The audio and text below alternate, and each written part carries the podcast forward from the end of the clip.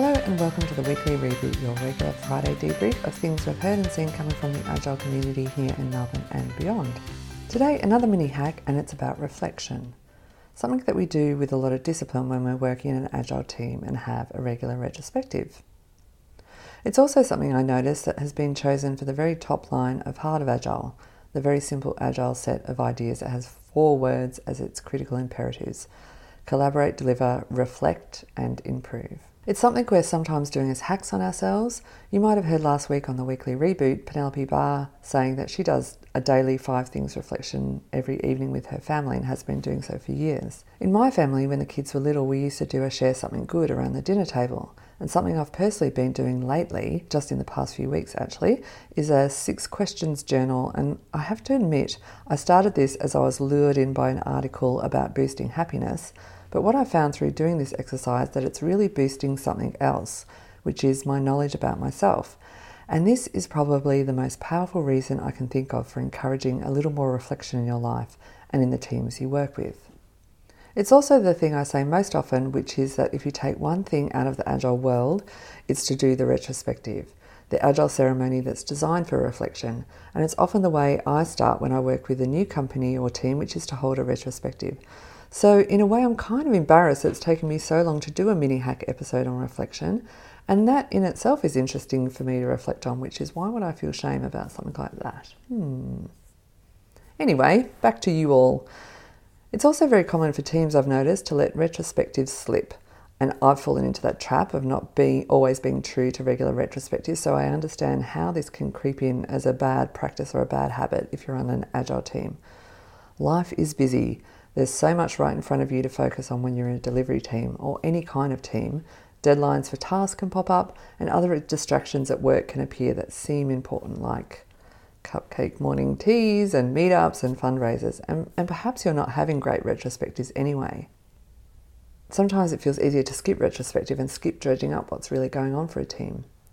I have a sort of rebellious nature, so sometimes I find myself wagging a retro because I feel like I'm being hemmed in with rules too much and I crave a kind of rebellious freedom. This can happen.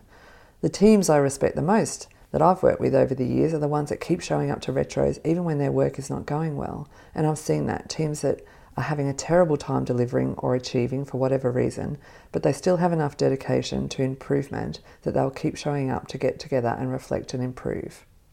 So, if you're bought into the why of reflection, that is, that it's a powerful tool for learning about yourself or your team, and through that insight, you can make some choices about then how to improve or change or adapt yourself or yourselves as a team. How then do we carve out ways to bring more reflection to our teams?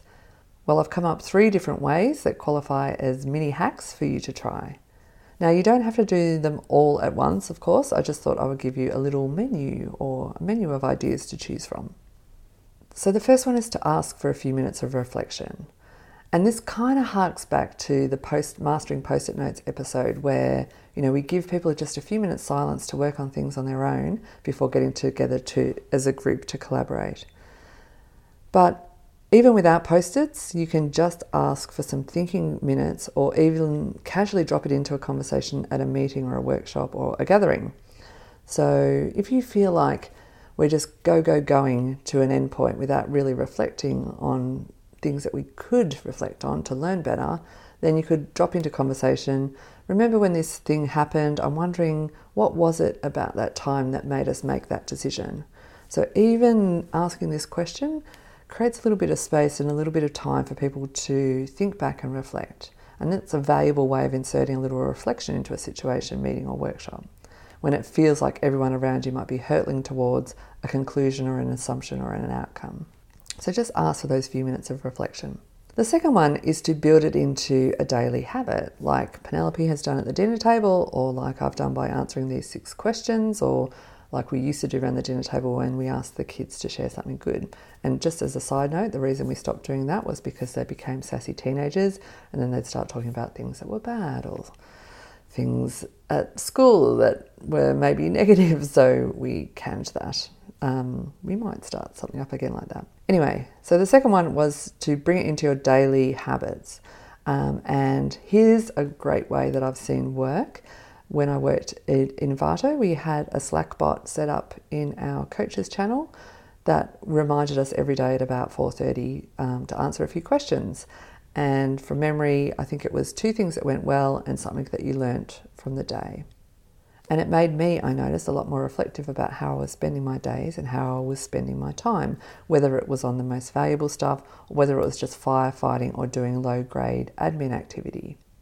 And the other thing I learned was what my colleagues and my team were doing all day, the things that they were doing that they felt really good about, and the things that they were learning um, about the situations they were in. So it was a really nice, informal, fast way of getting just a, a download of how um, people's days were going and just created that little bit of reflective space at the end of the day. So you're sort of distracted, you're not probably performing at your highest level anyway. So it was a nice little blip in Slack to remind us um, to get in and log that. Number three, the next one, is that at any at the end of any session, be it a workshop or a meeting, save some moments for shared reflection. And this is very powerful since you've just been in the moment together. So it's likely people are going to remember everything that's happened, and you have a chance to add your perspective onto how you felt about how things went for you. And this gives not only you a chance to reflect, but everyone else a chance to gain some deeper knowledge of how you think. And this increase in knowledge about how you work increases trust you have in effect just let someone around the table inside your head.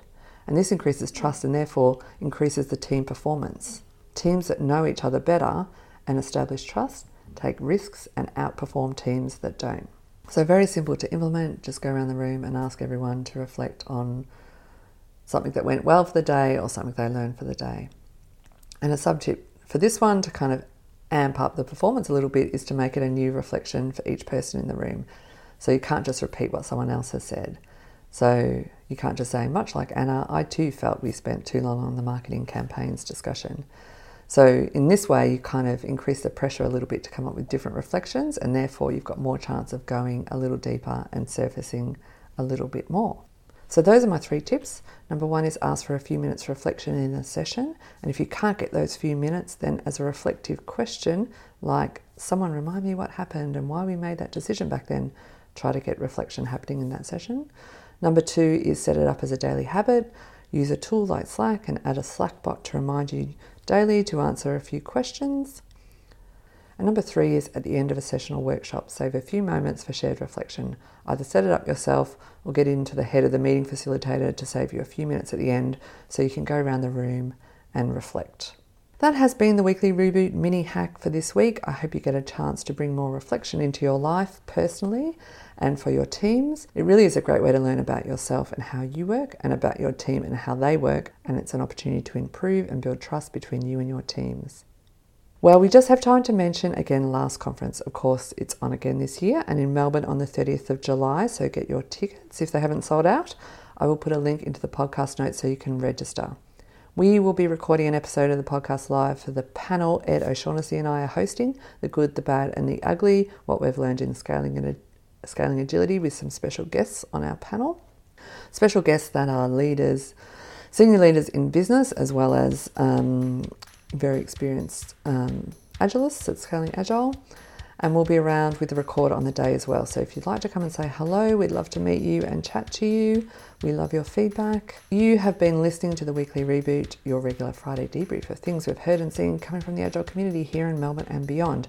We'll be on a little break during the two weeks of school holidays now, and I'll be back on the 19th of July. So subscribe in your favourite podcast app to get it in your ears on the 19th of July at 4 pm. Until then, ciao for now. This week's weekly reboot was brought to you by Last